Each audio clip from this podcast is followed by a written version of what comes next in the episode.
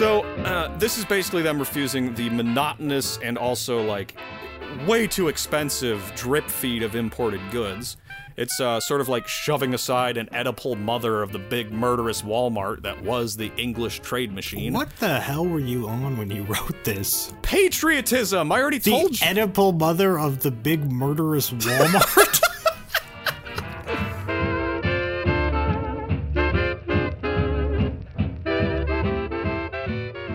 Welcome to We Talk About Dead People, a podcast where we talk about dead people. If you found us, I have no idea how. I'm your host, Aaron C., and I'm here with my good friend and co-host, George. Say hi, George. Good evening. Yes, indeed. It is a good evening. Is it, though? Here, what? It is. It is. It really is, though. Uh, here on We Talk About Dead People, we try to keep our listeners entertained and interested while we break down various members of the odd and exciting family that is humanity. The way this works is that George and I will do our amateur's best to give a basic account of the major events in the life of a now dead person, uh, or a dead country in this case, and give a fairly, fairly, fairly accurate depiction of their individual character, which is always harder to do, but we always try anyway. So, George, who do we have this week? This week we are covering Shays' Rebellion, which I honestly don't know that much about, so I'm looking forward to it. Yes. Uh, last week, I fucked up an entire episode, uh, so uh, this is me trying again. I mean, I'm gonna keep it real to you, Chief. Last week was an absolute catastrophe. I know, I know. It's all my fault, but I, I'm really, I'm really not sorry. Sometimes things just go poorly, and there's nothing you can do but, you know. I mean, you could actually try writing a half-decent script for once. Uh, well, it is bold of you to assume I can write it all, and it's also a falsehood that we use a script on this show. Everything is unscripted. Uh, that's a fact. Well, we've told enough lies to our listeners about last week. Let's let's have some new lies. So instead of talking about all that, I think it's time we focus our energy on creating a really good episode today. What do you say? That that is the spirit, you might say, the American spirit. Let's get down to the history lab and learn about why you must not step on Snick. Oh, give me give me a br- minute. Now that you said American spirit, I need to go for a smoke break. Can you smoke in your apartment? I don't even know anymore. I mean, can. More like, do you? I was going to say can is a term with a, a lot of shades in there. Oh, my God. I remember those days. Hold on, man.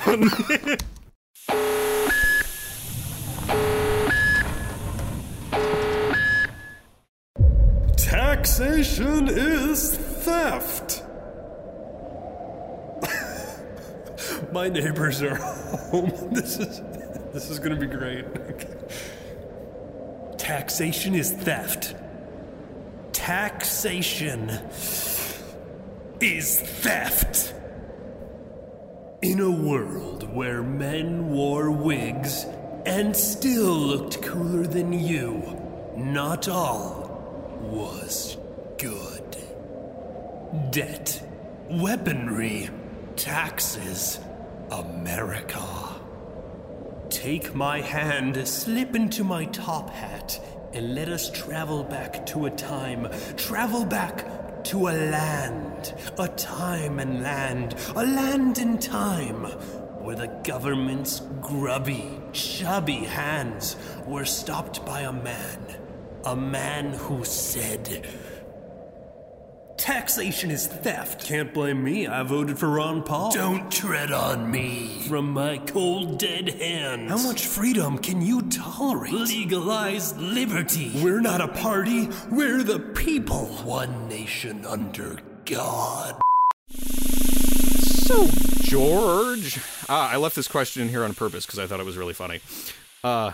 So, George, if there was one person you would never want to catch listening to this podcast, who is it, and why is it Bill Clinton? Well, I was coming up with an answer because I wasn't actually reading ahead, and then we got to the Bill Clinton part, and that kind of threw me for a loop because the yeah. the reasons aren't really valid for Bill Clinton that I was thinking of. Um, uh. I would say if it was Bill Clinton, probably because that would mean I have aroused the interest of certain multinational entities, shall we say, that best remain unnamed, and that's never a good thing.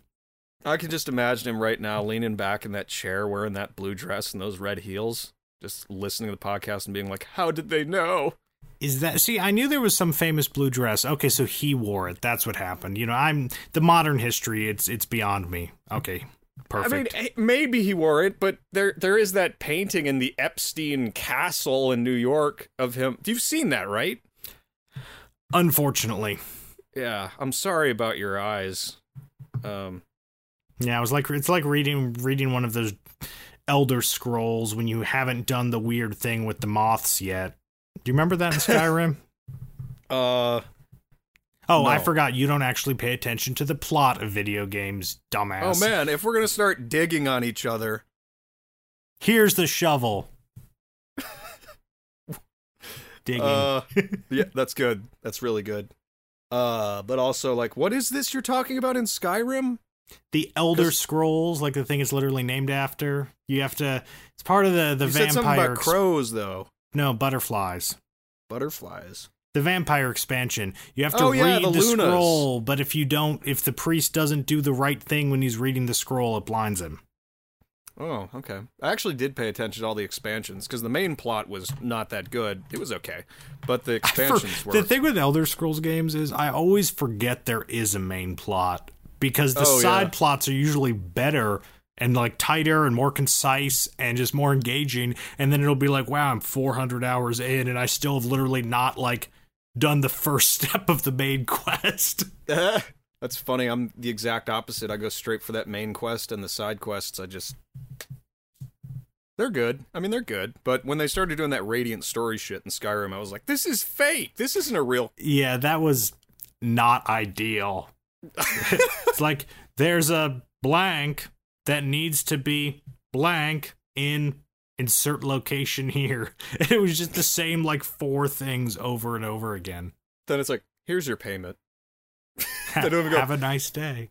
Yeah, here's your payment. Come uh, again. Goodness me. Uh, anyway, enough yes. of Skyrim. So, yes. Yes. All right. Well, Bill Clinton. I, I guess. Yes. No, no Bill Clinton. Bill Clinton verboten. Absolutely not. And what about you, Aaron? Why do you not want Bill Clinton or anyone really listening to this podcast? Uh, because then it would mean I'd have to have some kind of journalistic quality or integrity. Actually, just kidding.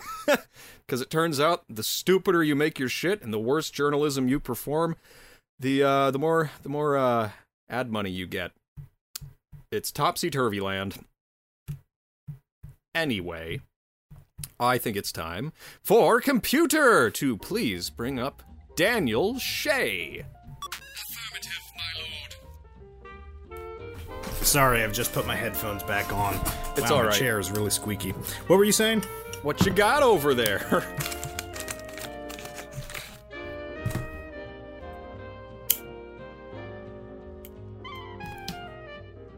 Okay, what were we talking about? I was wondering what kind of cigarette you were smoking. Oh, American Spirit. But, like, what color? Um... Dark blue, I guess? I can dark never blue. really tell the difference between, like, several of their colors. Oh, man, the dark blues. Oof, I think I only ever had one of those. Ugh. I had one of the blacks one time. Oh, Holy the, shit. The ones that taste like scrap metal.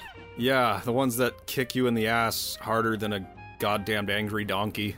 Yep, I've only ever had those because they were recommended by a really cool professor who you probably know who I'm talking about.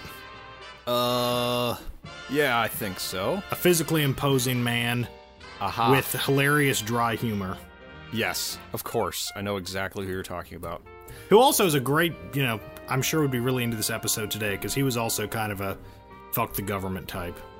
Yeah, uh, we're going to have to talk about that a little bit, um, because uh, uh, Daniel Shays is a very, very interesting story. But what's interesting, more so than Daniel Shays, at least in the approach I took on this episode, was, like, the lead-up uh, to his actual existence and why he was important as a, uh, as a figure in uh, American politics, you might say. Um, now, I do have, we have pulled up the, uh, the, uh, the picture, or, or the, uh, entry in the history internet, uh, of, of Daniel Shays, and I would like you to describe the physical appearance of the illustrious gentleman below. You know, you have not given me a whole lot to work with, geez. It's like a... I mean... a half, now it's like a quarter turn profile that looks like it came out of a, I don't know, woodcut. Sure. I mean, I, I, I'll do it this week. You you just enjoy your smoke. I'll just do it this week. Oh, he's got great sideburns. Make sure you mention those. He does have great sideburns. He has a face like a wall, um, a mouth that does not belong to a man of this character. I think God had to rein him in a little bit with the looks department because he was just so fucking badass. Okay, I see. I'm glad you said it because, yeah, I, di- I didn't want to say it, but he's not... he's not great looking. And yeah. that that's all I could think of, and I knew you were excited about this man, and so I didn't want to come out and say that. So I'm glad you've, you've taken that upon yourself. Oh, man. Well, that's it. Face like a wall. Not that uh, not that pretty. Kind of looks like a, that one neckbeardy guy um, in that Greek bust. Or Roman bust. Whatever. Oh, Nero? Nero, there you go. Why did I say Greek? I'm so dumb. All right. Uh, yeah, he kind of looks a little like uh, like Nero. Um, but, you know, I gotta say, it actually already feels, like, comfier doing this podcast, with hearing somebody light up a cigarette and just, like, sit back.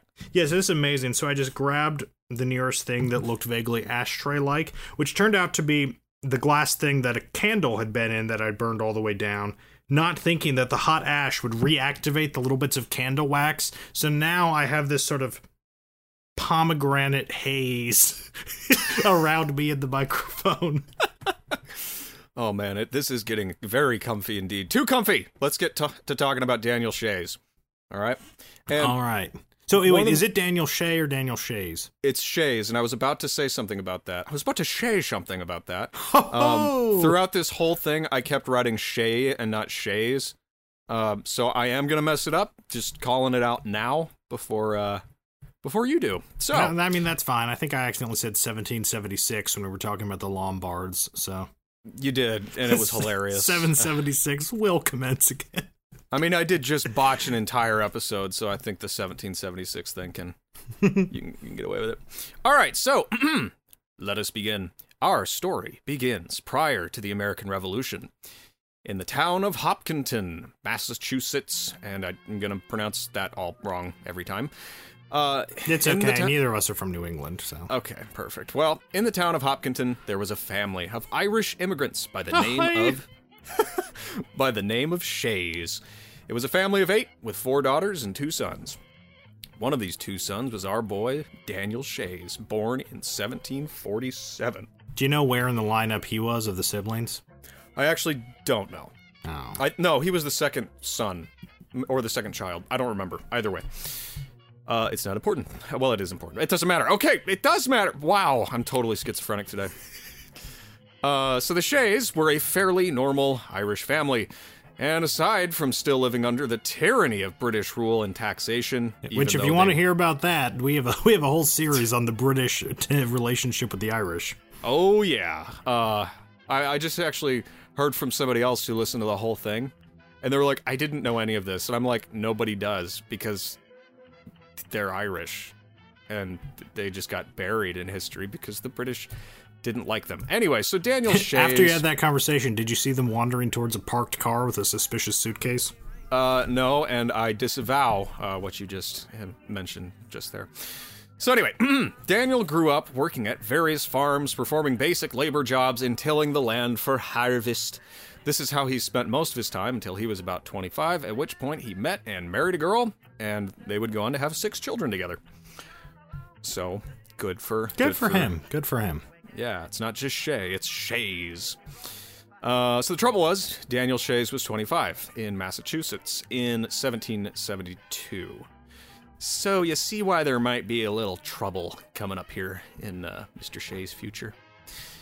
So, when the American Revolution starts to materialize and local armies are being raised to fight the British, Shays does what any freedom-loving patriot would do and joins up, or signs up, I should say, to join his local militia, the fifth Massachusetts Regiment.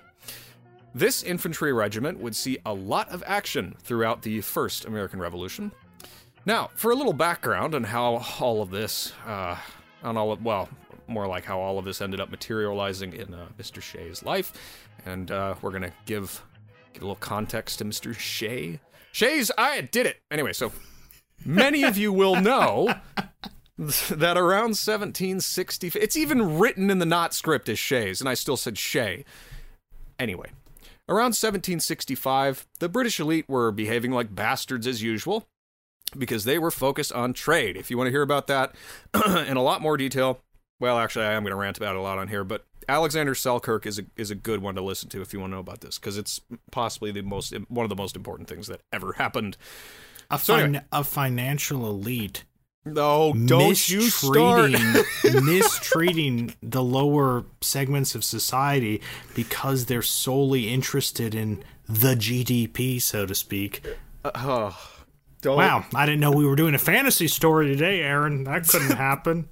I should have thought, I should have known this was going to trigger you so hard. Everyone, I apologize in advance. Um, George is the snake that got stepped on. All right, so... Um, anyway, so yes, the uh, the British elite, behaving like bastards, they're focused on trade. British kings made as many tax laws as they could to bolster this trade with extra money. Um, this process of the slow boil took place over the course of about one hundred years, beginning largely in the sixteen eighties. And here's the fun, here's a fun fact, folk. All those taxes are minuscule compared to the ones you willingly pay every day to a corrupt plutocratic regime. Are you drinking? I could. I mean, that'd be a Whiskey Rebellion if I ever heard one. Oh! Oh! Um, okay, so so kicking off... This hundred years of oppression was your typical British Empire bullshit we talked about in the Alexander Selkirk episode. Charles the Second essentially viewed his colonists as mere gears in the death machine that was the British international trade empire. Uh, people were basically a necessary, uh, but nevertheless disgusting evil. That's how they kind of viewed him up there in the in the, the parliament. And this, this is, of course, becoming a theme on our show uh, about the elitist mindset of treating subjects as slaves and not human beings. Um, but that's neither here nor there. Um, actually, it is here. It's this whole episode. So if you don't like it, don't listen. So the people would work to build ships for the British Navy, harvest crops for the British Army, mine ores for the British wealthy, and all kinds of things like that, with their labor composing the backbone of British trade. It could not exist without their labor, basically.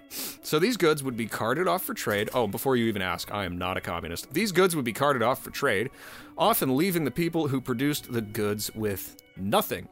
And as the people grew poorer and the elites in Britain grew wealthier, the elites' insatiable hunger, as we've talked about before, for incessant expansion grew to be even more ravenous, because it turns out the more you feed a beast, the bigger it gets, the more it requires. It is a law of nature. George uh, isn't a communist either, for the record. Oh, yeah, we know we know you're not. You're, you're a snack, we know. Um, what was I going to say? Uh, do, do, do, do, do, do, do, do. Yes, okay. Of course, it wasn't enough to work people to death, to extract the maximum value from their time on God's green earth and make them pull things out of the ground and not pay them enough to live. The people also had to be taxed as much as possible, uh, which is what began happening in all of Britain's colonies at different times in their histories. Um, and the the crown would basically uh, decide when it wanted more money to just squeeze a certain population all around the world, or all of them, Uh, just so he could buy some more jewels for his uh, silly hat. Uh, so it was more more like so they could buy more cannons to fight the French. That's true. I mean, that's yes. basically the national pastime, other than oppression, of the British was fighting the French. Yes, the the only power that bothered them enough, I guess. Um, so anyway, they're ruling from a safe distance, playing with their little chess pieces, far away on their little island.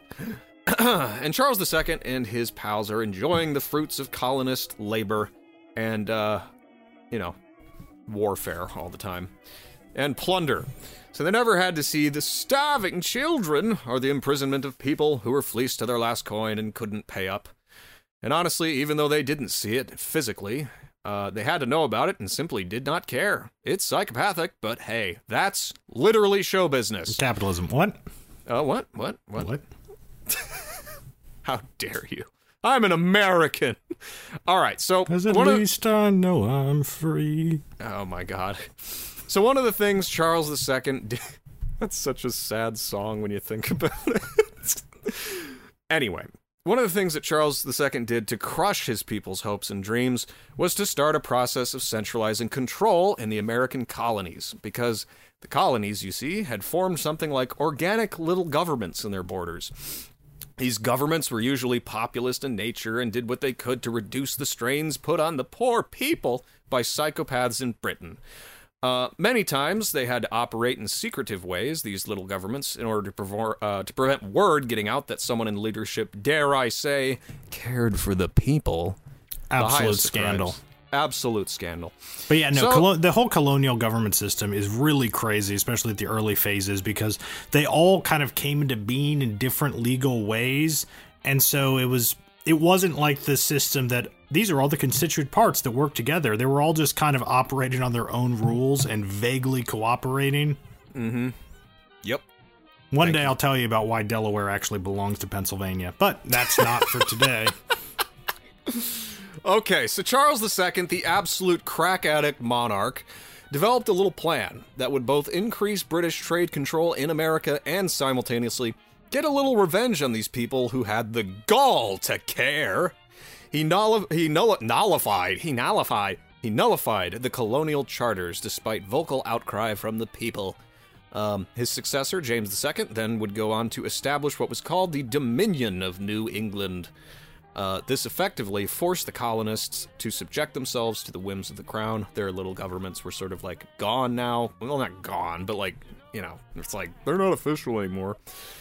Because any any kind of unofficial government that popped up in defense of the people was considered to be treason to the crown. The loyalty was to the crown, not to the not to the people, right? So James the Second also enforced uh, what was known, what were known as the Navigation Acts, which disallowed town meetings, denied the validity of existing land titles, and put deeply unpopular British officers in charge of local militias. Like, on purpose. They were like, we're going to give you the guys you hate the most, and you're going to take it. And, I mean, he had to, right? I mean, there were all these pesky people. He didn't like being taxed to death, getting together and, like, blowing off some steam. Can't have that. Gotta ban the meetings. Gotta put the British officers in their militia. Well, these are obviously intolerable conditions. They literally cannot last forever. So you begin to see some protests, such as the nonviolent sixteen eighty-nine Boston Revolt, which began with an illegal gathering of a whole bunch of miffed tax slaves carrying guns, and ended with the arrest of British puppet Edmund Andros and all his elitist friends. So there's there's a happy ending sometimes. This pressure... Did, did, he, did he commit suicide in prison? I don't think so, um, but he also may not have existed, and the ears don't match. So anyway, so the pressure release um, disbanded the centralized beast known as the Dominion of New England, and the colonies were again free to reassert leadership within their own borders. Not completely, but, like, it wasn't, you know, the, the crown was sort of like, oh, uh, well, if you're going to arrest them, you know, like, fine. So uh, many attempts were made over the following decades, however, to quietly reintroduce new taxes to get the Americans back into tax slave status. And because this time it was a slow boil and not a stupid, everything is mine right now, Dominion of New England gambit, it actually worked. And it took uh, about fifty years, well, a little under fifty years. But by seventeen thirty-three, the British government had achieved many of their old taxes. Um, they'd brought them back and introduced newer, stupider ones that were just absolutely ridiculous. They taxed your hat. They taxed hats. And as anyone who knew me in college could attest, that would have absolutely broken me. Yep, it would have. There were many, many hats to be worn. Uh, including, I seem to remember, a beret. I actually had that weird phase where I actually had a bunch of berets, like, in different colors. Oh, man. Wow. What, it, what does it mean when people start getting into berets? Because I've seen tons of people get into berets, and they're all very different. Yeah, for me, it was like watching old footage of, like, mercenaries in Africa. Like Bob. Um, oh, that, yeah. that was my kind of beret aesthetic. Yeah. Good old Bob. Um, so yeah, they were putting taxes on everything, including all the berets. So you would have been you would have been mad. And they also put uh, taxes on molasses in seventeen thirty-three uh, with the creatively entitled Molasses Act. And this may not sound like a big deal, but it was, because molasses was big business. So this tax crippled New England's economy um, because people couldn't sell their molasses, and it essentially forced people to become criminals just to stay alive within the system. And people who weren't criminals suddenly were because they had too much molasses in their houses. This created a huge increase in smuggling and bribery in New England that wasn't there before. It was a tax so bad it literally created a huge black market. So meanwhile, the men in these colonies, the men in these colonies are all being sent fight wars for Britain. Sent to fight wars for Britain, my God. And the British elites are fucking them over the whole time. Pay is bad because they're colonists, territory is captured from Britain's adversaries, and a great loss of colonist life and is sometimes immediately abandoned or even in some cases given back to the vanquished enemy because of politics. Oh, which would be very demoralizing if you had lost, say, both your legs and both your eyes and one arm and no, and your head, I don't know. Um, so the British elite were at war, like you mentioned earlier, with the French elite almost constantly. And this was displacing many people from their homes and driving taxes through the roof. In seventeen sixty-five, the Stamp Act passed, which posed direct taxes on specifically colonists for the first time, like American colonists. This was, of course, loathed by the Americans, and it was largely because they had no voice in Parliament. None at all. And it's at this point that a man named Benjamin Franklin decided that he was the one who was going to go to England and entreat Parliament by reason. He yeah, argued- no, it's probably good to um, just remind people that, you know, we talk a lot about the crown doing all this, but you do have to remember that Britain is a constitutional state. So they also, you know, it's it is has a lot of democratic elements and they have elected representatives and stuff, and yet they still oppress people. Remember, people, democracies can be just as oppressive as any other form of government. Uh... That is a controversial thing to say, but I'm glad you pointed it out because it, it is also always useful to remember that um, virtually any... There's like no perfect system. All of them have flaws, and they can all be exploited to achieve the same things using different words. That's not even like a, a joke. That's basically what it is. So anyway, Benjamin Franklin, he decided he was going to be the one to do something. So he went to England to talk to Parliament. And there he argued that local American governments had raised... and armed twenty-five thousand men to go to war with France, an interest which was that not theirs. Uh, he argued that London had also... Uh, they also had about fifteen hundred men enlisted in the British Army who were so well connected politically that they could neither be sent to the front line or taken off full-time pay for fear of political reprisal. Since London didn't want to pay fifteen hundred elite offspring to sit around all day, as this would be bad for optics... they had them shipped off to America, where it was mandated that Americans pay these useless salaries to these useless elite children who were probably, like, just playing Xbox all day, um, or worse. Officially, these guys were, you know, defending America, but Benjamin Franklin called bullshit, um, because America was under no military threat. It was just British claims that were under military threat, and since America did not have representation in Parliament, they were not, well... basically. Anyway, uh, hard to explain. So, um, stationing these men in that area at the sole expense of the people who just happened to live there was an outrage. Um, Benjamin Franklin's appeal to reason was met with basically scoffing and, you know, people like falling asleep when they're supposed to be listening, um, or pretending to fall asleep, as might be the case. Those Nothing. Tea, tea drinking bastards. I know. Nothing changed. Um, and he went home to ponder what the next step in this whole ordeal might be. And amidst all this, a new identity had been developing, and we don't really think about this very much, but the people of America were starting to realize that even though they might be English, Irish, Dutch, African, or Native American, uh, literally none of their interests were being served at all by this government. It was cruel, it was cold, but it was an undeniable fact. They were not on their side. Horrifying, of course, but it was undeniably true.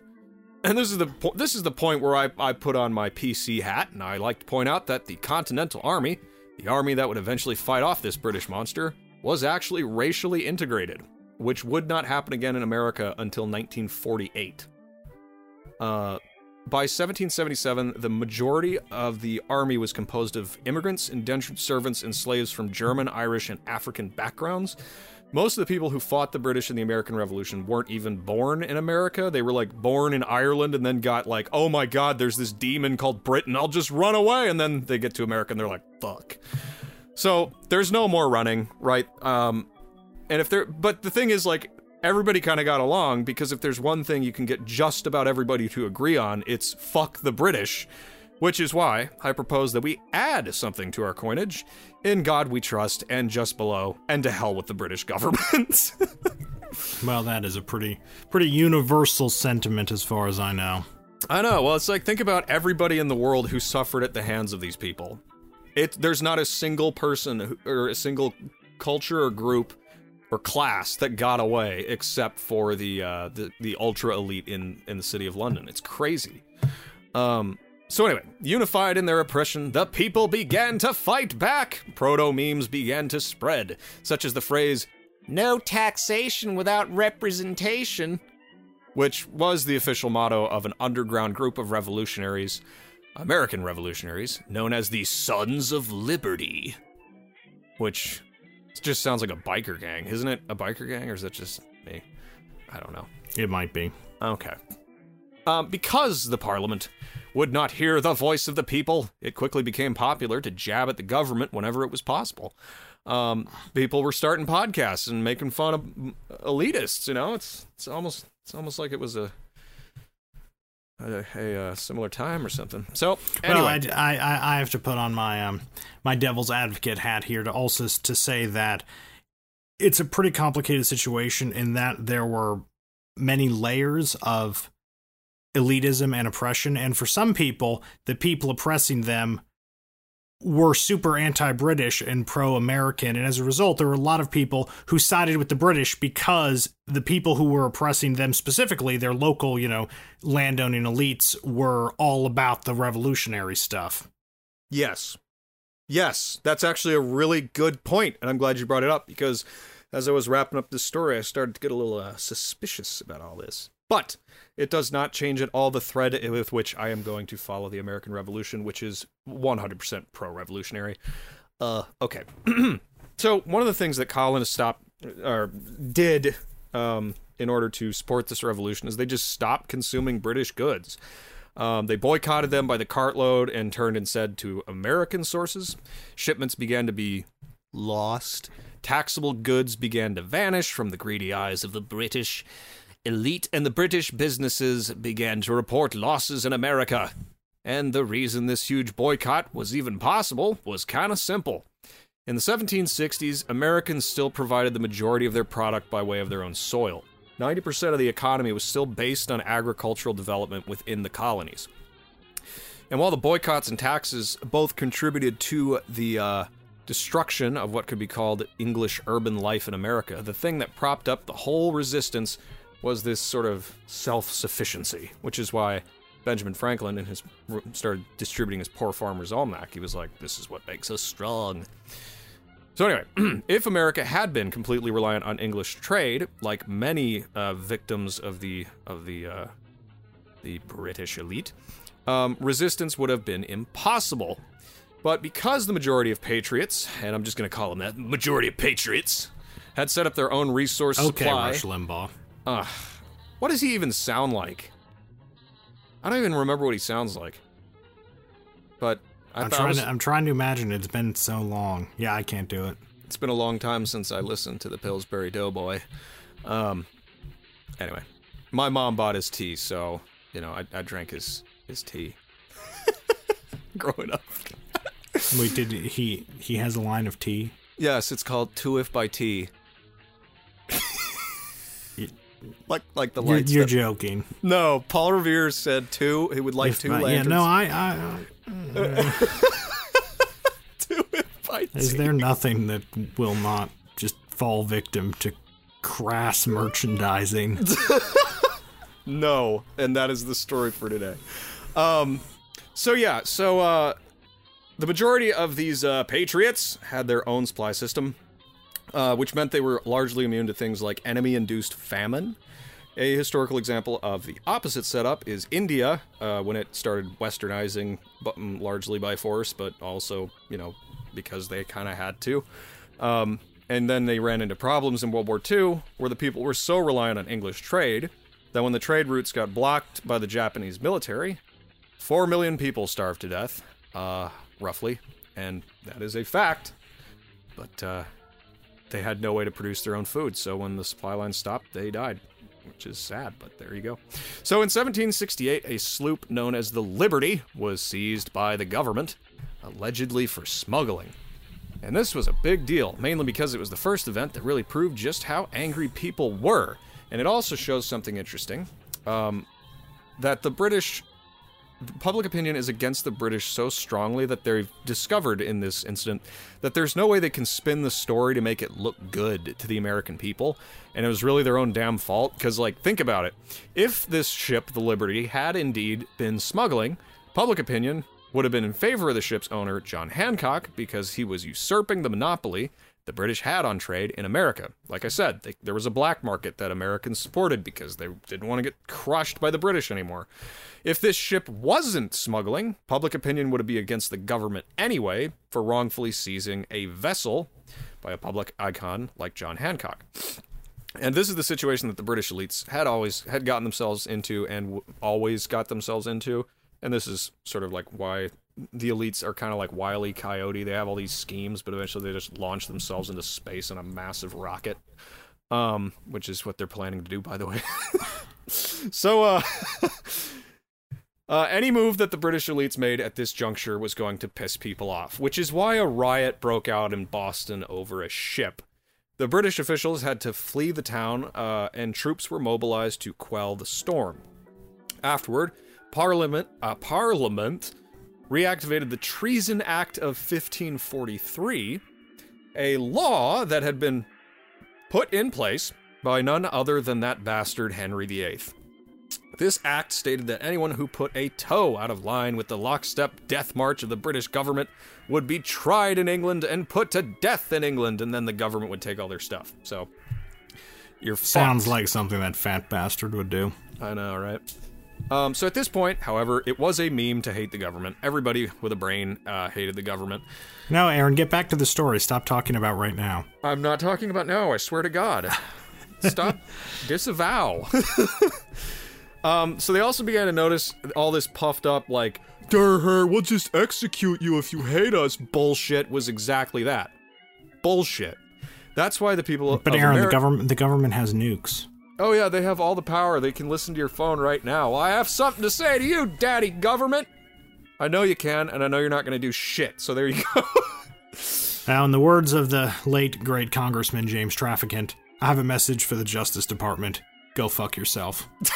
He said that while a member of Congress. That's amazing. So anyway, people started to see that, oh, like, Britain's, like, literally around the world, and they've got some troops here, but, like, you know... we're just gonna start making fun of it. Like, they, they can't kill us. I mean, they could, but they won't, because they need us. And that's why that's why uh, the people began of America began calling the bluff of this shitty Walmart empire on a daily basis. Even the kids were in on in on it. There's just a like story after story of like a kid like calling a fucking well, I don't know. Yankee Doodle went to town. Anyway, so on March the fifth, seventeen seventy, a jeering crowd gathered around a bunch of British soldiers in Boston. And at first they were just mocking them, but then somebody threw a snowball, and then someone threw a rock. And as anger began to rise, someone ended up hitting one of the soldiers over the head with a stout piece of wood. This British soldier fell, and in a panic, his companions opened fire, shooting eleven people and killing three. Obviously, this makes the situation more unstable. And do you know who their defense lawyer was? Who? Oh. John Adams. I'm sorry, it's your espresso machine now. Yep. There he goes. Yeah, no, John Adams, you know, the John Adams, was the one who defended the British soldiers in court. No because, shit. Yeah, because he... And I think there is some case for that, because, you know, once you're whacking people with clubs... Yeah. It's kind of hard to play the we were just... um. you know, peacefully protesting deal. Anyway, so yeah, um, I think there was a miniseries or something about it. But anyway, yeah, that's John Adams was the one who defended them in court. Wow, that sounds like a, something a fair person would do. Uh, I don't know anything about John Adams. Uh, you probably hate him, and I don't know it. All right. Which, so, everything's getting more unstable, and the government is increasingly, like, out of things to try. So they, like, take some taxes away and institute some new ones, and they reduce others, they raise others, but all this does is piss people off even more. And they were starting to get organized, too. Um, the Committees of Correspondence formed, which was a network between the thirteen colonies of about eight thousand pissed off and armed patriots, uh, who were really starting to sound like Alex Jones. They're called patriots, like, fuck's sake. Um, anyway, so these people were committed to the cause of freeing the American people from their enslavement by the British. In seventeen seventy-three, Parliament passed the Tea Act. This act was passed directly to help the East India Company undercut the price of America's beloved smugglers, who were, of course, risking their lives and also literally being pirates, um, to help people avoid buying British tea. And also to, you know, line their own pockets, right? It's, it, you're fucked either way. If you're gonna be buying tea from anybody, it's like, it's either from, like, organized criminals who have a crown or organized criminals who have a black hat. I, I don't know. Anyway, so a new shipment was scheduled to arrive in Boston to be bought and distributed by British agents at a price that was so cheap no smuggler there could ever attempt to compete. However, it was determined by the Sons of Liberty in Boston that the tea was n- must not be allowed to reach American soil. And when the tea shipment arrived in the harbor, a large group of men dressed as Mohawk warriors hit the streets. You might be wondering why they were dressed as Mohawk warriors. They were dressed this way to signify that they identified more with the Native Americans than they did the British at this point. Um, they felt like, you know, the, the government was constantly... Well, it was done symbolically to show that the expansionist, like, ad- ad- addiction that the British elite had um, hurt literally everybody, and especially Native peoples who had just really wanted to be left alone. And I feel the- like none of that's true. What are you talking about? I feel like it was because it's basically a flash mob. You're not going to easily identify anyone when you're doing this. And can I, knowing what I know about the history of the, of the American government, I really have a hard time imagining these primarily, you know, local elite people were trying to make some sort of political statement by dressing up like a native tribe. I mean, what can I say? I'm pulling from a lot of different sources here. Interesting. Well, I'm trying to be fair. I mean, obviously I have a bent toward, you know, the the fucking normal narrative, but I like to I like to throw things in there every now and then. I don't have to defend myself. But I do have to I do have to say he is right. It might not have been for this reason, but this is this is one historical hot take on this shit. And I kind of like and it. And we be- deliver hot takes on this show. Yeah, but I, I'll tell you why I included it, cuz among this crowd you probably had Irish people. Uh, whose families have been forced out of their homeland due to the consumption of this disgusting beast that was the British trade empire. Um, you likely had Puritans who had been forced out of England because they were literally too pure for that world, and because they didn't like the state-sponsored Anglican Church. And you almost cert- I mean, you definitely had working-class people who had been born and raised in this system and had seen it grind their friends and families down to nothing. Um... In my, like, in my humble opinion and in my hot take, I think that they, if you go with this narrative, um, that this was, like, sort of a moment where they were abandoning their, abandoning their identities as subjects of the English-British elitist empire and forging a new one as brothers fighting for each other at last. This was the spirit of revolution that was necessary to effect real change. And I, I was, I got, I got a little bit, uh, I got a little bit patriotic and bald eagles. We have a couple bald eagles that live out here. Uh, I, they landed by the trailer and started crying when I was writing this because they could sense the patriotism in my heart. So as these three, as these men threw three hundred forty-two chests of McDonald's tea into the harbor, the air was electrified with the reminder that the power to stop it all was literally within their own hands. It was likely frightening, thrilling, fun, wrathful, and absolutely hilarious the whole time. It had literally come down to throwing the products out. Can you imagine it, though? If you got together like a bunch of your friends and you just like threw a bunch of shit into the water, it'd be like, fuck you, but also like you're all laughing because you're all dressed up and shit.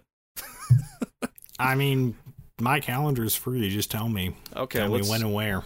We'll we'll do it. I've got I got forty hours P T O at the new job. So, so uh, this is basically them refusing the monotonous and also like way too expensive drip feed of imported goods. It's uh, sort of like shoving aside an Oedipal mother of the big murderous Walmart that was the English trade machine. What the hell were you on when you wrote this? Patriotism! I already the told you! The Oedipal mother of the big murderous Walmart? I thought that'd get you. Uh, I need to start, like, putting in spots where I know you're gonna say something. Um, so yeah, they were like, they're getting off the machine. They're, they're realizing that, you know, hey, we've got the agriculture. We're the ones who grow the plants. Like, we don't need this shit.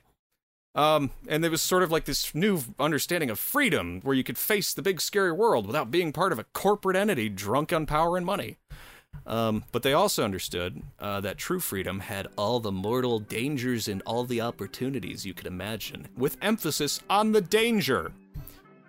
So that night, um... the Americans traded in their citizenship. They realized the horror of the British Empire outweighed their perceived security as English citizens. At this point, you couldn't even think of yourself as like a a citizen of an like anything English at all. You were so far removed uh, from what was going on in jolly old Britain that it's like, well, what the fuck are we then? Um, I and I like to believe that they realized that they were a citizenry of slaves and that their love for old England had been exploited.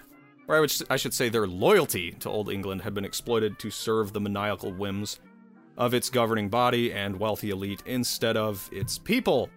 Rebellion kind of had to happen if this thing was to ever be stopped and torn down and kept from destroying everything that is beautiful and good in the world. But, uh, I know, I'm I'm getting very patriotic. Are you on your second cigarette yet?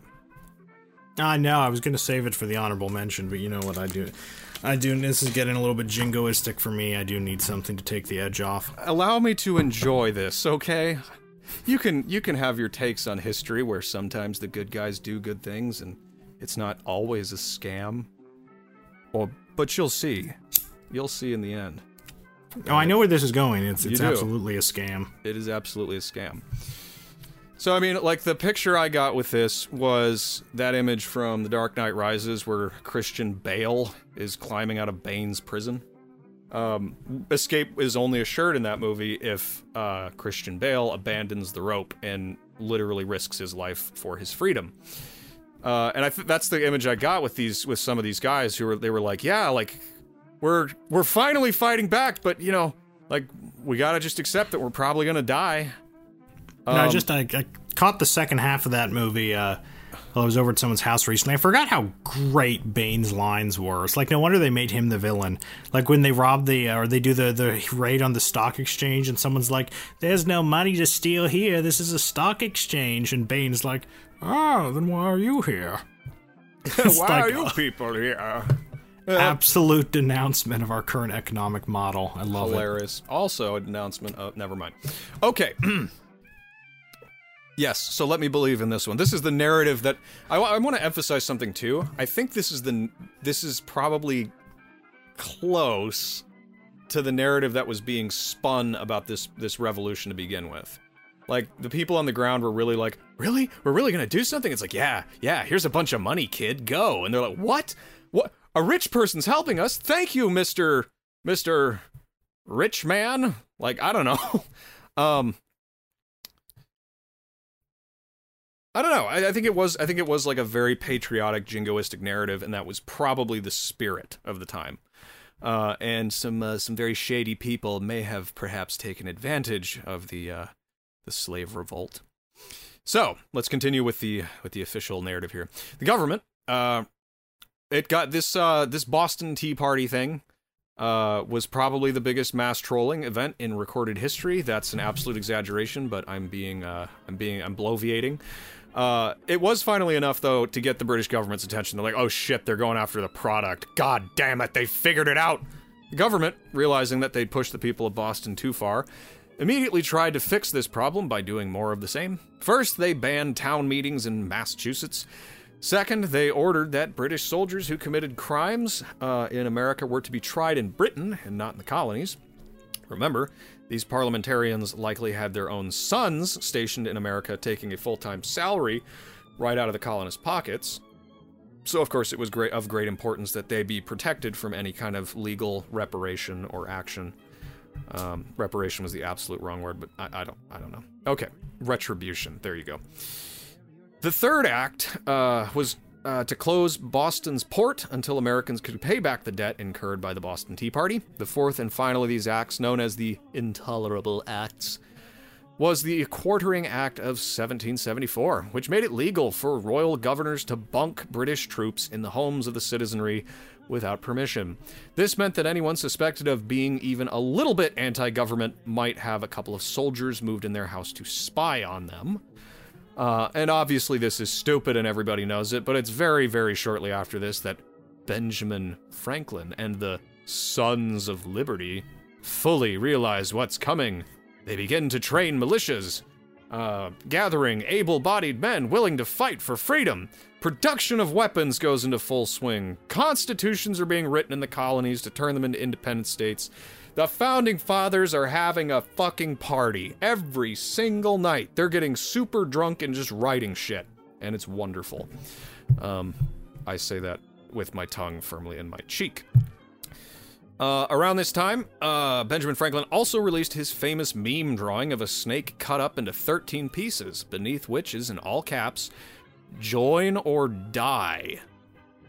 Which is kind of ominous, a little bit menacing, I think. Um... A, a little bit. Yeah, a, a little, little bit. bit. A little bit. Um, he also wrote a letter to a friend in which he almost literally said, "They can't stop all of us." uh, and this letter was later discovered. And when I read that line, I, I had a a I had a very hearty belly laugh. Um, so this zeitgeist of this of this uh, little like fight for freedom, join or die. You know, the, there's some there's some elitists who are on our side. Yeah, people people really believed that they could wage war against the biggest empire, and they, they could do it with, with freedom. But anyways, that's what finally brings us to Daniel Shays, who is a small figure in this coming war, but is a larger figure in another. And I think, however, it's time to take a break and do this week's honorable mention. Woo! Woo! Let me introduce the segment.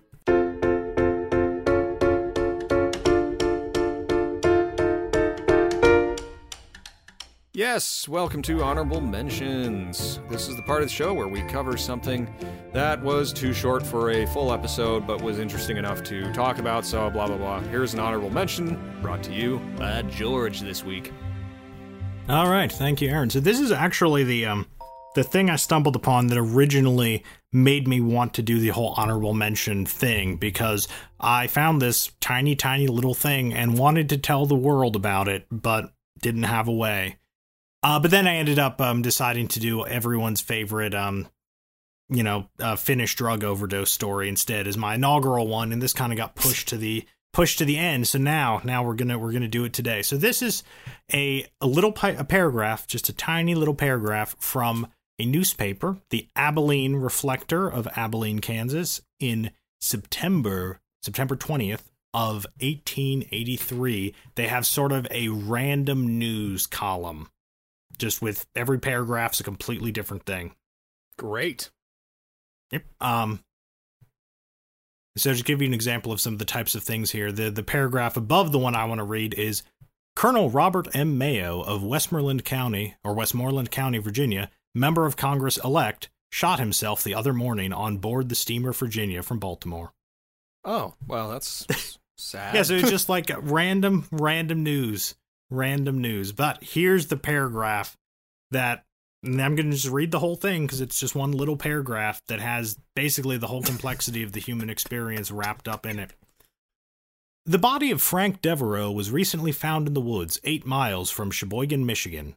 The surroundings showed that he was killed in a bear fight, which resulted fatally for both, as the animal's body was found near that of the dead man. The body was terribly cut up in the context, and the ground torn around it for a space of twenty feet, showing that the struggle had been a fearful one. Wow. That's it. So this this this dude fought a bear to the death, and um, they both ended up dead there, and, you know, twenty-foot wide space was just all knocked down, so they were just rolling around in there, stabbing each other, I guess. Uh, yeah, it doesn't say anything else, so I don't know what weapon he used, but, um, yeah, Frank Devereaux, whoever you were, in eighteen eighty-three, he fought a bear and died, but did kill the bear. Like, I would, I would, I would pay for subscription to a newspaper if I was able to get stuff like that delivered to me every morning to yep. read while I eat my Pop-Tart. Oh, man. Well, they say that the last time your name is uttered is the... Uh, means that what? Your last time... How's it, how's that go? No, is that like you're not... the the Your real time of death is the last time your name is uttered or something like that? Yep. So as long as this podcast stays up, he'll be alive forever. Thank you, Frank Devereaux. Watch, o- watch over us. Let us let us uh, say a prayer to the spirit of Frank Devereaux. Just bless him and his... absolute unit. you I also that... just love that last line, showing that the struggle had been a fearful one. Oh, yeah. It's like, yeah, no, no shit. I'm pretty sure any time you're in melee combat with a bear is going to be a fearful struggle. I don't think that's ever that's ever not part of it. Yeah, I think you're right about that. Um, well, but you know, you gotta know that like he and that bear are like best friends in heaven, right? Because they like shared, they like shared a, like, like the most important struggle of their lives together, and now yeah, they're just no, like that's, buddies. That's true. That's true. When um, you know, when when he's walking through the woods, and I don't, you know, I don't know who, I don't know who hit first, but I can just imagine like the bear is walking along, and then Frank Devereaux comes suddenly behind it and shanks it, and the bear's like, I'm glad it's you, as he then pulls out his knife and, like, stabs Frank behind him. I'm glad it's you. That was the perfect line. Oh, fuck. Yeah, no, I really, I, I would watch an entire movie about Frank Devereaux and the bear. Dude, we should make a video meme of, like, the, of, like, the road to perdition with that scene. Just turn with the bear. I'm glad it's you. That would be too much work, and I have a full-time job now, so I'm gonna, I'm gonna say a fan can do that one if they want. Well, anyway, so that was my honorable mention, just Frank Devereaux and his last fearful struggle.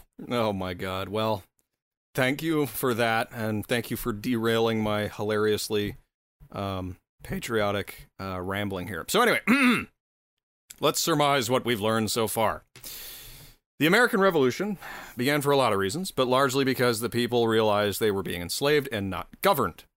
They were being taxed to death, worked to death, and were doing all of it to support a massive trade scam that was killing millions of people, both directly and indirectly. Entire cultures had been destroyed or enslaved just so the East India Company could sell tea and biscuits and build up plunder in their little city. Uh, the principal motive for the entire revolution was the rejection of the worldwide edible mother Walmart system. I'm just going to keep saying it that way, uh, where the British would come in, guarantee bread, provide bread, wait till you were dependent on it, and then rule you with an iron fist by threatening to take it all away. But oh. remember, Aaron, a uh, country's G D P is the only real measure of the prosperity of its citizens, right? Of course it is, and, and debt actually matters. Okay, so the only reason America was able to break away uh, was that they had their supply line within their own land, and they could make up for the loss of English trade in the colonies. Uh, if they didn't, the Americans would have, if they didn't have this sort of infrastructure already built up, the Americans would have been crushed by the full force of the English Empire, just like everybody else, potentially. Um, the other thing that the Patriots and the Sons of Liberty had um, was their size. Um, they, they had uh, the advantage of American, not well, not really American, but they had the advantage of having large territorial claims. Uh, one British officer post-war said that conquering the Americans was impossible because it would be like conquering a map. The British had the most powerful military in the world, uh, or at least one of them, and they could uh, not hold the lands they took during the Revolution because there was just too much land. They would take like fifty square miles, but there wouldn't, they wouldn't even be a victory because there were like two English citizens living in that space and maybe fifty undocumented patriots who had all had guns and were hiding in the trees. So, where does Daniel Shays come in all in all this? And I'll say, I, I this episode's a little top-heavy, but I wanted to really, really explore what was really going on in the Revolution, because revolutions are sort of fueled by um, emotion. They're they're fueled by a sense of injustice. They're fueled by a sense of of uh, entitlement to certain rights, right? Um, and when people well, now, now that now that Aaron's given the propaganda line. I'll give my line. Revolutions are usually fueled by someone who realizes they have an opportunity to seize the reins of oppression themselves and start enjoying the benefits of it. Yes, you're going a layer deeper um, I'm what I'm trying to talk about is I'm trying to talk about people. When people feel like they're entitled to something and they're not getting it, and they realize that if they make a big stink, uh, they can get it. Well, that's a perfect opportunity for someone to say, I have the ready-made solution right here! And I'll give you a bunch of money and guns to destroy this opponent that I have over here. It's really, really cynical, but it's just the way it is, because this is how this all turned out. Um, let's see here. Well, during the Revolution, Daniel Shays was one of the Bostonian patriots who attended things like the Boston Tea Party. Uh, he was an Irishman, as we had mentioned before, living within this system, and he was one of the many of his countrymen who had to see England strangle his own people to the point where they had to flee to a foreign land just to survive. So when he was enlist- it was so when he enlisted as a militiaman, he affirmed his God-given Irishman's destiny to fuck over the British Walmart system at any possible juncture. Uh, and it turned out that for a person like Daniel Shays, the American Revolution appeared to be that juncture. But Daniel Shays' tale really takes off after the story of the American Re- Revolution comes to a close. Shays' unit fought uh, bravely at the Battle of Concord, Bunker Hill, Trenton, finally the Battle of Saratoga. And if you're familiar with all the important battles in the American Revolution, you might be aware of how important all these battles were in the course of securing victory for the colonies. So for three years, uh, from seventeen seventy-seven to seventeen eighty, Daniel Shays fought with the Continental Army for free. Um, because... He he swallowed the pill of finally somebody's were able to fight. And he hated the British. And he hated the British. Yeah, so he did it for free. Um, and he when he was finally he had to be wounded to get out of the fight. Like that's how that's how on board he was. Um, but he left the military unpaid, even though he was promised wages. And he went to Pelham, Massachusetts, where he operated in several town leadership offices, trying to sort shit out over there. But over the course of the three years following the war, back pay for his service never arrived. He never got paid. And in his town of Pelham, he's starting to see a lot of other common folk who fought for freedom, you know, or so they thought, in a similar situation. While there was something like an economic boom post-war, uh, it quickly turned into an economic downturn that was really bad. Like, the debt that America had incurred with other countries during the struggle was pretty staggering, and veterans felt especially that they were being treated unfairly by not being at the top of the list of people to pay now that victory had been achieved. Like you would think, the patriots who fought for free on the promise of pay down the road, like the first thing you would do is pay them so they could settle their land, start families, and populate your new country. You would think that would be what you would do. Let me guess, there were investors and financial interests who had to be settled first, right? Yep, you're going to hate this. Um, so this this is a big problem for the veterans, and protests began in Boston against the legislature in an attempt to get the veterans the wages they deserved and desperately needed to be productive members of society. Uh, however, the legislature did little except hear the people out, and even then, they were pretending to be asleep the whole time. They're just, oh, fuck you, you know? They were more interested in the big picture, as they might say. Um, that would be the official version of uh, what they're interested in. They did have a debt problem to solve uh, in order to keep the government working. They needed, and in order to keep the government working, they would need to start looking for ways to bolster the tre- treasury.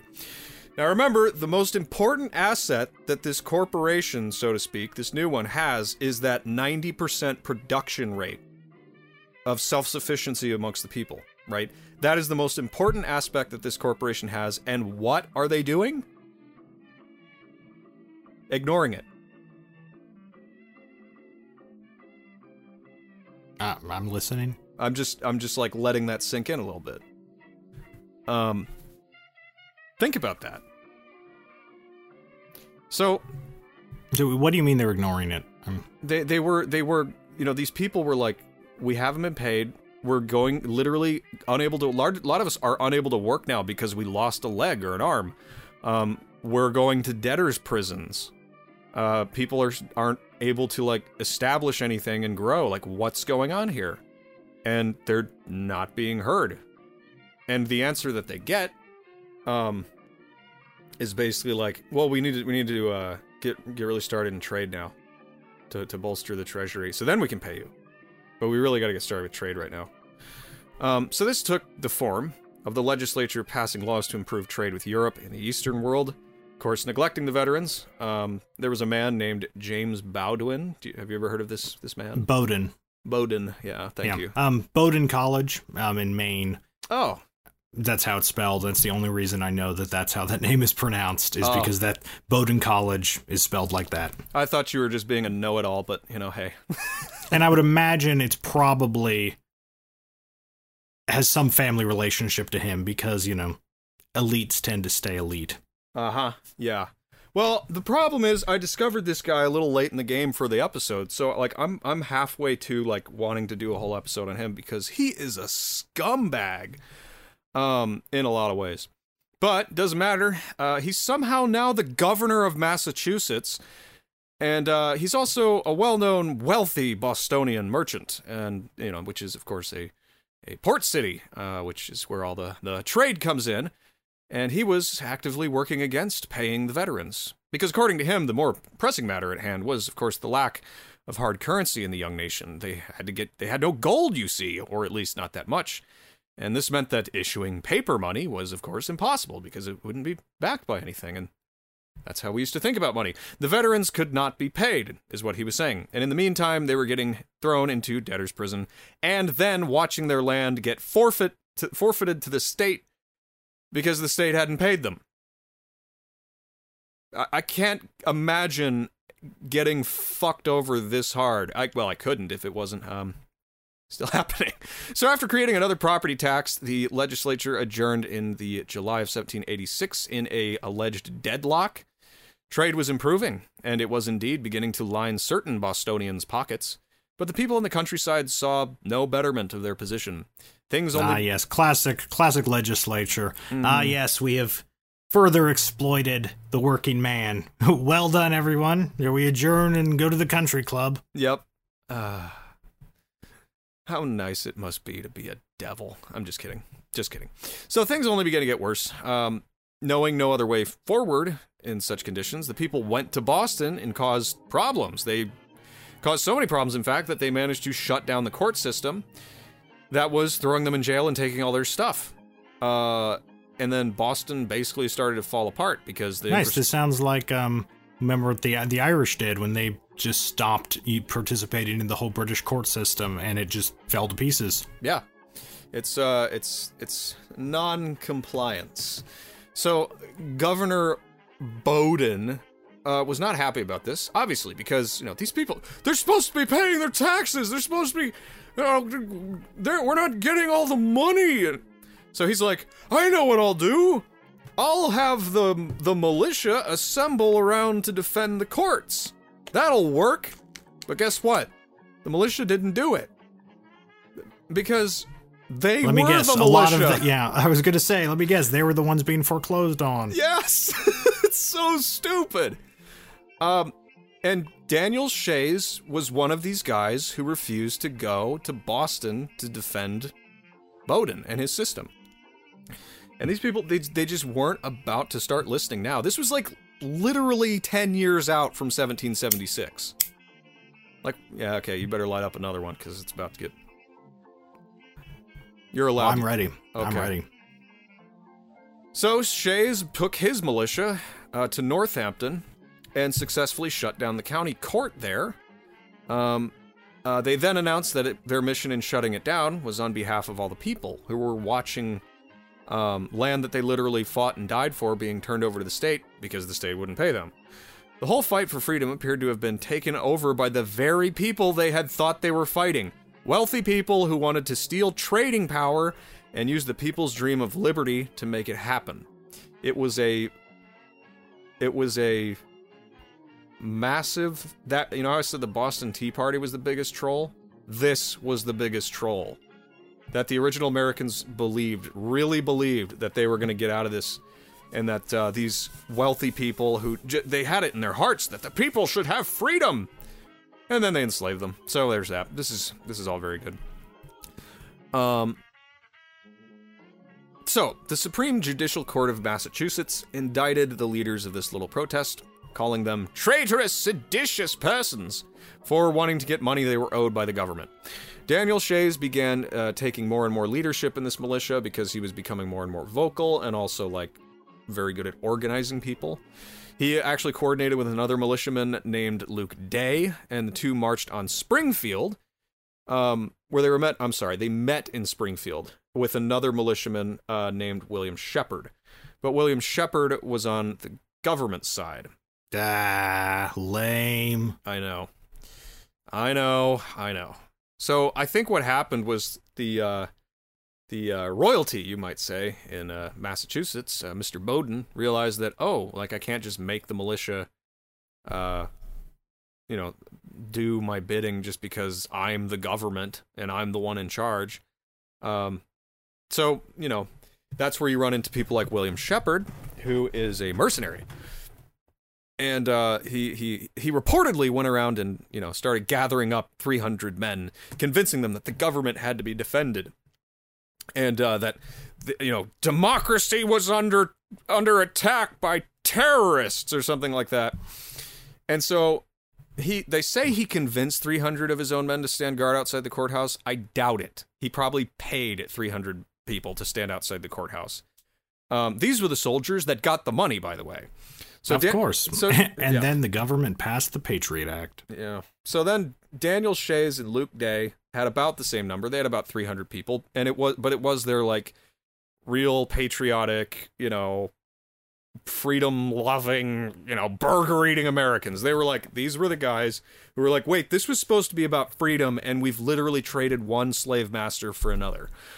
So they meet with this this Shepherd character outside the outside the uh, courthouse. And uh, the Shepherd's guys, like, keep them from coming in, and they've got guns, so uh, Daniel Shay and his guys and Luke Day start just marching around the courthouse like it's, you know, Jericho. Uh, they didn't want to start a fight, they just wanted to be heard. They were trying to be reasonable, you know. Um, so the Supreme Court first postponed the hearings in regards to these indictments, um, and then adjourned three days without hearing any cases at all. William Shepherd then took his men, a force that had grown to about eight hundred because he was finding more people to buy, and moved them to the Federal Army, or the Federal Armory. For now, things seemed to be quieting, da- quieting down, but only briefly, because not a month had passed before an armed force of about three hundred uh, hired men hunted down a popular figure in the rebellious movement. Uh, they slashed him up with a sword and then arrested him. And his name was Job Shat- Shattuck, and he was a local favorite. But he wasn't the only one that the feds were going after. They got a couple more really popular dudes, too. And so public opinion's like, wait, what the fuck is going on? Like, how is this happening? Like, ten years ago, these were our guys. We fought with these people. And, you know, start started to realize they, they were duped, maybe, a little bit. So this clampdown on the protesters had the opposite of its intended effect, as we have seen before. It literally sowed the seeds of a new revolution and radicalized a whole bunch of protesters in western Massachusetts and turned them into a new insurgency, or so we're told. Uh, Shay, uh, Shays, I did it, I did it, I said Shay again. Shays and Luke Day began to organize their men, establishing regiments and settling on a target. They aimed to take the Federal Armory in Springfield, gather as many weapons and as much ammo as they could, and take down the tyrannical state government of Massachusetts. They're like, we've been had, it's time for them to go, we'll we'll do anything to, to destroy this. Hell yeah. Yeah, hell yeah. So, William Shepherd in the meantime, and I think this this there's another level to this that we'll get after we'll get to after we tell the official historical narrative. William Shepherd, in the meantime, uh, was at that very armory uh, in in Springfield, giving guns to a growing force of dumbasses fighting on behalf of the state government. The dumbasses were getting paid, so there you go. Um, he said he had somehow recruited twelve hundred men and armed them well under the orders of none other than, none, none other than Governor Bowdoin. Meanwhile, Daniel Shays, Luke Day, and another insurgent named Eli Parsons had come up with a three-pronged attack to take on the armory. Shays would attack Springfield from the east, Day from the west, and Parsons from the north. They'd have them on the run, and victory would be assured. And their numbers are, of course, still growing, because people are hearing about it, and they're, like, literally getting on their horse and riding out to join. So the rebels set up for the attack and planned for it to occur on January twenty-fifth, seventeen eighty-six, but it, at the last minute, Luke Day sent Daniel Shays a message saying that he wasn't ready yet and he had to postpone his uh, his wing of the attack at least one full day. And the messenger carrying this information was captured by William Shepherd's men. So the message of wait a day never made it to Daniel Shays. So that meant that Daniel Shays marched for Springfield on the set day of the attack, not knowing that he would have no support from the West. As the rebels approached the armory, Shepherd ordered a warning volley to be fired over the heads of Shays' men.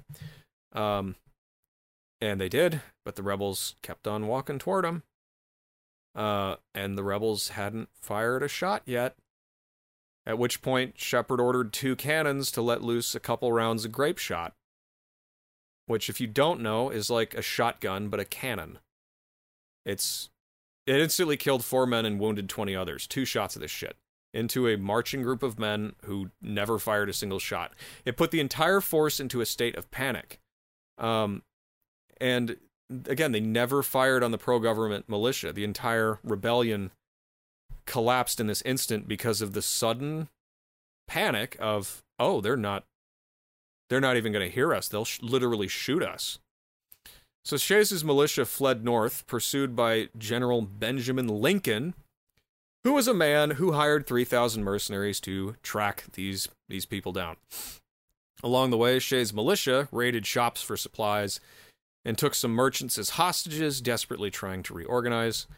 Um But it was not to be. General Benjamin Lincoln ended up forcing a night march through a snowstorm to arrive at Shays' camp at the break of dawn. According to Lincoln, they oh, they definitely caught Shays' militia completely by surprise, and they were scattered like frightened deer in the snow.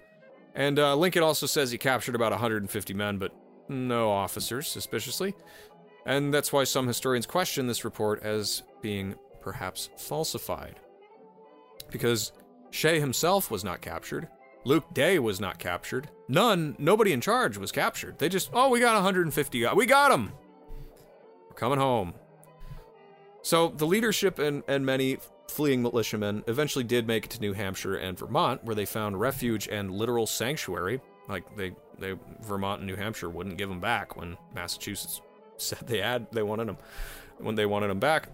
But back in Massachusetts, the state legislature declared a state of martial law and also gave Governor Bowdoin all the power he needed to stamp out any breath of rebellion.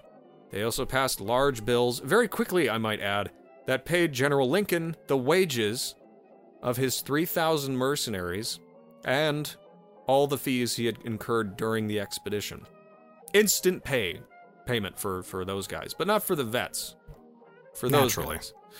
Um, yeah, I bet you didn't hear about this in history books, did you, kids? Um, so the bill was also uh, also designed to ban any legislator, any legislator at all from expressing any kind of sympathy for the rebels, and uh, also permabanned any sympathizers at all from ever holding office in the state of Massachusetts. Ah, yes, the land of the free. Yep.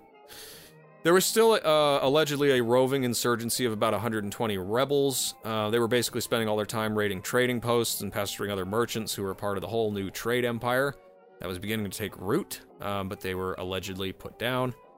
As Shays hid in the woods in Vermont, v- Massachusetts offered a deal to anyone who participated in the rebellion. If you signed a confession basically saying that you were a bad, mean, awful person, you would be free of the gallows, but you would never hold office in Massachusetts. Shays was publicly condemned for his actions, as were his conspirators. Um, and literally he was, uh, he was tried with treason and all that shit, and eventually he got pardoned somehow.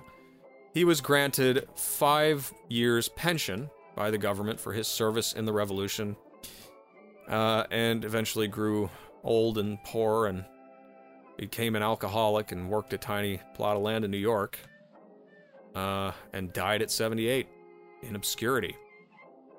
So the effects of this rebellion brought to bear some serious questions about federal and state powers. It made everyone turn around and go, hmm.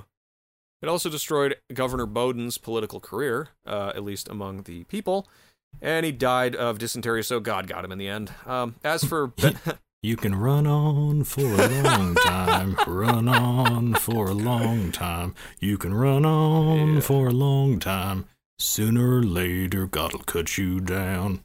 Yep. I never thought I'd get you to sing on the show, but there we go. Um, yeah, so dysentery, he was running on for a long time, and then he died. So, you get it? Get it? Okay.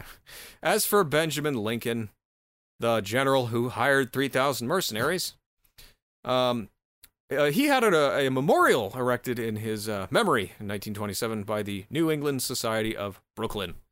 The memorial uh, commemorates the government's Uh, very own General Benjamin Lincoln, who did raise those three thousand troops and routed the rebellion on February fourth, seventeen eighty-seven. And uh, the memorial has a line on it, and you're going to hate this. Obedience to the law is true liberty. Wow. I know. Isn't that fascinating? That's, uh... Yeah, that's something. That's something. Um, do you prefer brown or black leather on the boots? Yeah. Uh,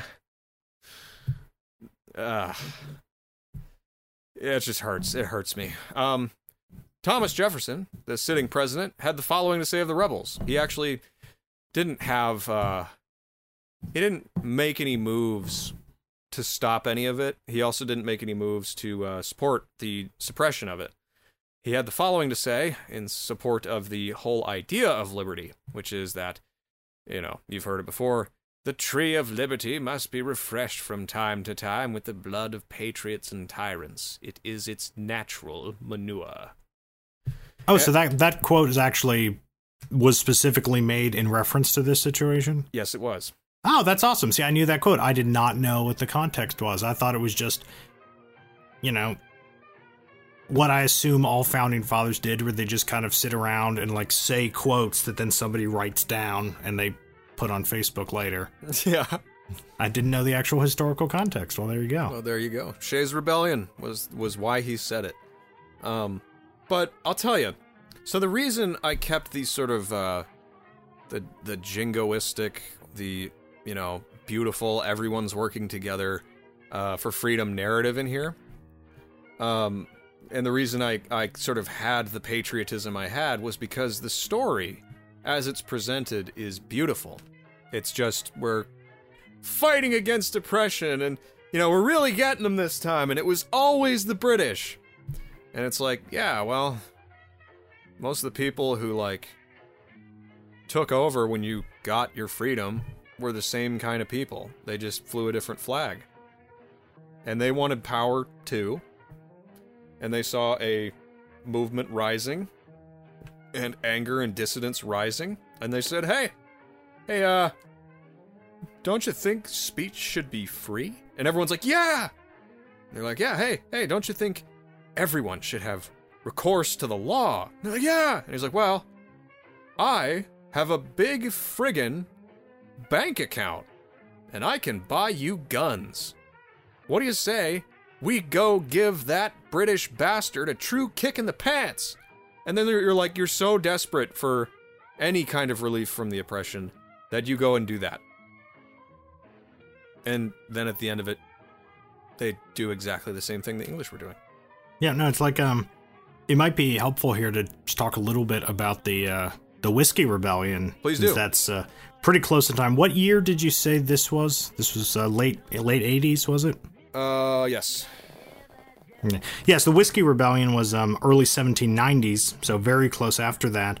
And it's really a similar sort of situation. Um, the government started taxing domestic products, which had never been done before, because you remember the whole thing of why the colonies were sort of able to be sufficient is because they had all these domestic products that weren't imported.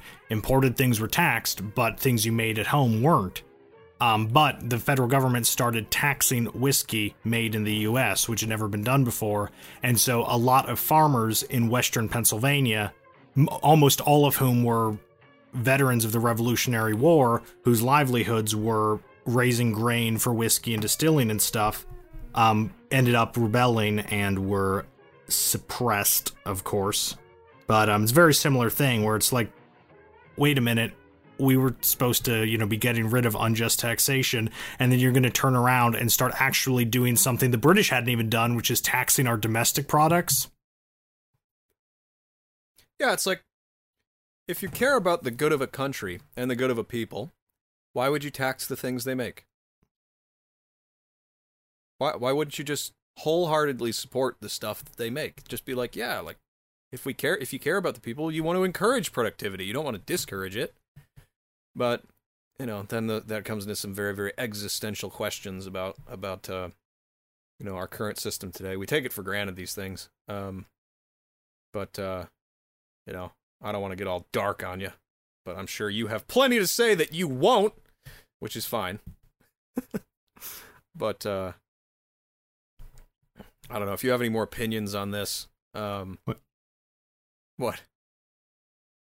I'm just having a timeline thing. Wait, Jefferson wasn't president yet. No. Oh, so he wasn't the president. Yeah. No. Okay. Yeah. No. Yes, he was uh, not the president. I got that yet. Fucking wrong. I I'm so dumb. Thank you for checking yeah. me. Yeah, he but wasn't he, the president until eighteen oh one. He did become the president eventually, though. So yes, he did eventually become the president. um, Once a president, interest, always a president.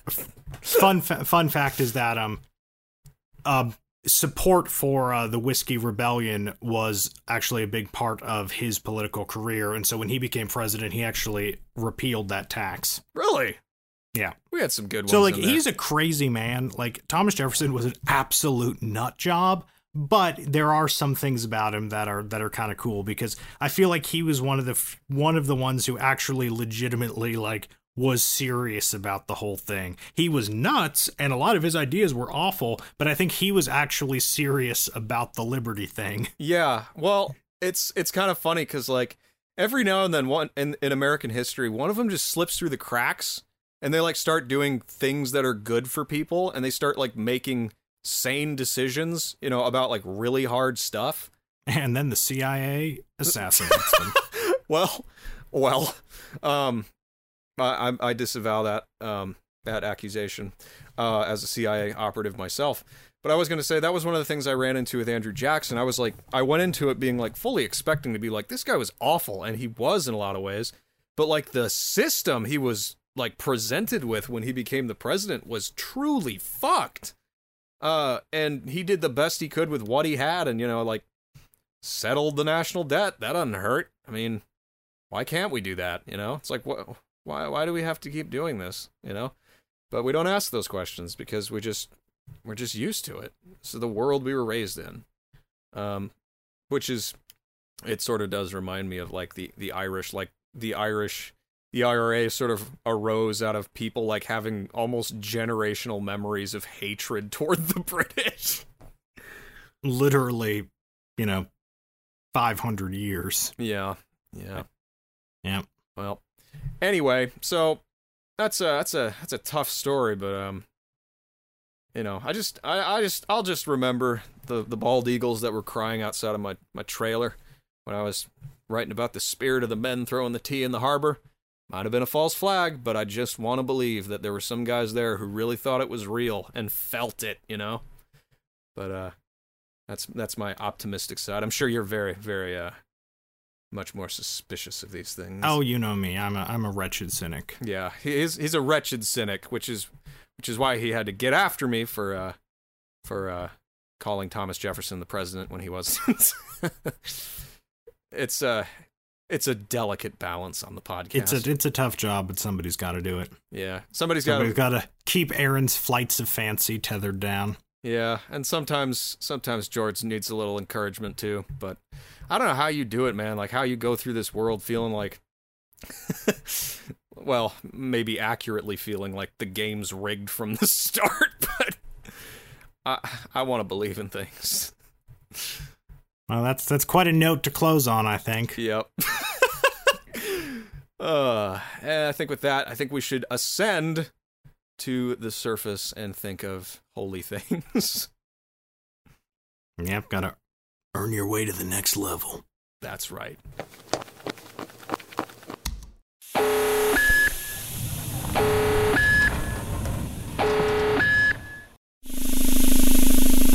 So, George, if you had to design a flag that represented true freedom and not a false song, what would it look like? Hmm, that's a tough one. Um, hmm. I'm thinking about it too here. Yeah, this this is a hard one to just bullshit. Um, I mean, if I want to do some sort of like edgy, big brain take, take, I might be like, no flag, because once you put a flag on it, you're subjecting it to some sort of authority. But I'm not actually that kind of weirdo. Um, hmm.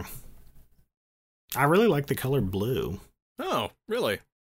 Democrat. Fuck you, Aaron.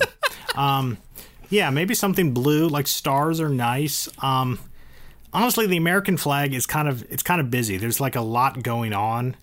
And yeah. it's kind of, yeah, it's like a little bit much. I like something really, really simple. You know, something you can quickly spray paint on the side of a government building in the middle of the night. And you can't do that with the American flag. Sure, yeah. I think I'd, I think what I would do is just like a, I'd have like a circle with a line through it, like that no thing. And then behind it would be that. Just the word that. Whatever the fuck that is, not that. Something like that. I dig it. Yeah, it's okay. I didn't even think about that. I was I was originally just going to say I'd put a mango on a flag because of the whole Mao mango thing that I can't seem to get over. Um, also, I'm looking at a can of mango-flavored kombucha right now, which is looking more, more and more delicious with every passing second, which means I think it's time to bring the show to an end for today. If you hate us, you're probably on your way there. Um, so consider funding the show by becoming a patron on patreon dot com, or if Patreon is not your thing, drop us a little tip in Venmo. That's w- at W T A D P. Picked up a couple patrons uh, last couple weeks. It's been really cool. Gotten some tips. Uh, did we mention Seamus on the episode we had to cancel? Yes, we did. Okay, so Seamus, dude, thanks so much. Uh, he's been contributing hugely to the show. Um, so big shout out to him. Sorry we didn't get you at the beginning there, buddy, but you know, I'd already done it once, and then I had to delete the whole episode, so there you go. Uh, if you want to tip us, like good old Seamus, that's at W T A D P on Venmo. Our cover art was created by Ian Patterson of Ian Patterson Illustration. You can view more of his wonderfully whimsical work at w w w dot i patterson illustration dot com. And with all that being said, we'll close out and let the true Sons of Liberty play you out. One mighty roast beef was the Englishman's food. It ennobled our veins and enriched our blood. Our soldiers are brave and our courtiers were good. Oh, the roast beef of old England and old English roast beef. But since we have learned from all vapor in France to eat their ragouts as well as to dance, we are fed up with nothing but vain complaisance. Oh, the roast beef of old England and old English roast beef. Our fathers of old were robust, stout, and strong, and kept open house with good cheer all day long, which made their plump tenants rejoice in this song. Oh, the roast beef of old England and old English roast beef. When good Queen Elizabeth sat on the throne, near coffee and tea and such slip-slops were known, the world was in terror if e'er she did frown. Oh, the roast beef of old England and old English roast beef. In those days, if fleets did presume on the main, they seldom or never returned back again, as witness the vaunting armada of Spain. Oh, the roast beef of old England and old English roast beef. Britannia's high trident still waving on high, bitter tars all be true and their foes all defy. To avenge all her wrongs they will conquer or die, like brave jolly tars of old England, the conquering brave British tars. Now fill up a glass while a bumper we have, to Howe, Jervis, Duncan, and Nelson the brave, to the bold British tars who now rule on the wave. Huzzah for the bulwarks of England, and health to each bold British tar!